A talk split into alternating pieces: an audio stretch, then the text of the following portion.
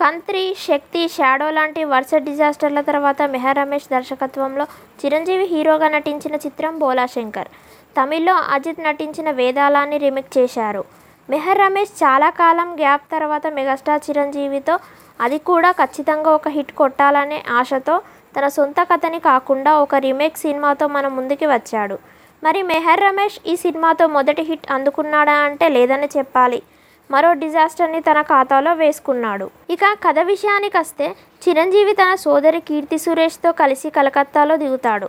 చదువు కోసం చెల్లెల్ని కాలేజీలో చేర్పించి తాను ట్యాక్సీ డ్రైవర్ జీవితాన్ని మొదలు పెడతాడు కీర్తి సురేష్ని చూసి సుశాంత్ ప్రేమలో పడతాడు. ఆ ఇద్దరికి పెళ్ళి చేయాలని చిరంజీవి అనుకుంటాడు. మహిళల అక్రమ రవాణా నేరాలలో కలకత్తా పోలీసులు ట్యాక్సీ డ్రైవర్ల హెల్ప్ తీసుకుంటూ ఉంటారు. చిరంజీవి ఒక కీలకమైన క్లూని ఇస్తాడు. అది అతనిని ఇబ్బందిలోకి పడేస్తుంది. ఆ తర్వాత ఏం జరిగింది? అసలు చిరంజీవి కలకత్తాకి రావాల్సిన అవసరం ఏంటి? ఇంతకి తన చెల్లెలికి పెళ్ళి చేశాడా? ఇవన్నీ తెలుసుకోవాలంటే ఈ సినిమాని థియేటర్లోనే చూడాల్సిందే. ఓల్డ్ మూవీస్ లాగా ఒక్క ముక్కల్లో చెప్పాలంటే ఒక సీరియల్ లాగా ఈ సినిమాని తీశాడు మన దర్శక ధీరుడు మెహర్ రమేష్. క్యారెక్టర్స్కి తగినంత స్కోప్ ఇవ్వలేదు. ఈ సినిమాలో చిరంజీవి తన నటన మరియు గ్రేస్తో దానిని ఒక స్థాయిలో నిలబెట్టాడు.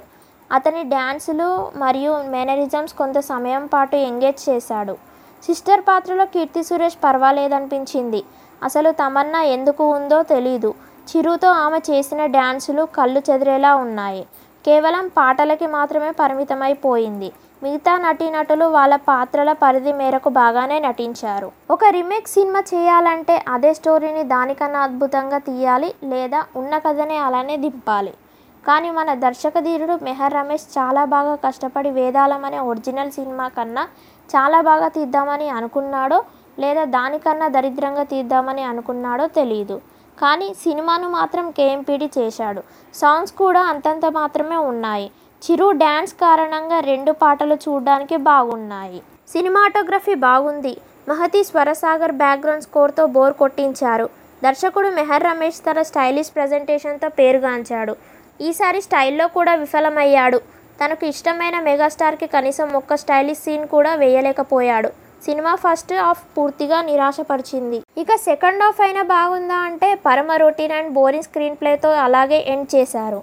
ఇంటర్వెల్ తర్వాత వచ్చే కామెడీ సీన్లో కూడా అక్కడక్కడ కామెడీ పుట్టిస్తూ చిరు తనదైన ముద్ర వేశారు. కానీ ఈ సీన్లు మనకు అంతగా నచ్చవు. ఖుషి సినిమాలోనే నడుము సీన్ని చిరు తన మేనరిజమ్స్తో బాగా తీశారు.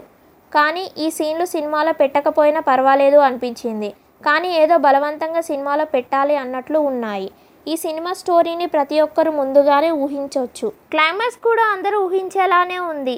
చాలా డిసప్పాయింట్ చేశారు. సినిమాలో ఎమోషన్ కానీ డ్రామా కానీ ఎక్కడ కూడా వర్కౌట్ అవ్వలేదు. విలన్లు మరియు వారి సీన్లు యావరేజ్గానే ఉంటాయి. విజువల్గా సినిమా రిచ్గానే కనిపిస్తోంది. చిరంజీవికి రిమేక్ సినిమాలు చేయడం కొత్తేమి కాదు. నిజానికి తన సెకండ్ ఇన్నింగ్స్ ప్రారంభించిన తర్వాత Khaidi number one fifty Godfather అలాగే ఇప్పుడు బోలా శంకర్. వీటిని చూస్తుంటే మెగాస్టార్ చిరంజీవి రిమేకులు మానేసి ఒరిజినల్ సినిమాలు చేయడం కరెక్ట్ అనిపిస్తుంది.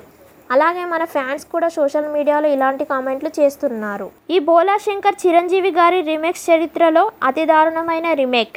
ఈ క్రెడిట్ మొత్తం దర్శకుడు మెహర్ రమేష్కి చెందుతుంది. ఎందుకంటే అతను తన పాత డైరెక్షన్ స్టైల్లోనే ఈ సినిమాని కూడా తీసి డిజాస్టర్ ఖాతాలో చేర్చాడు.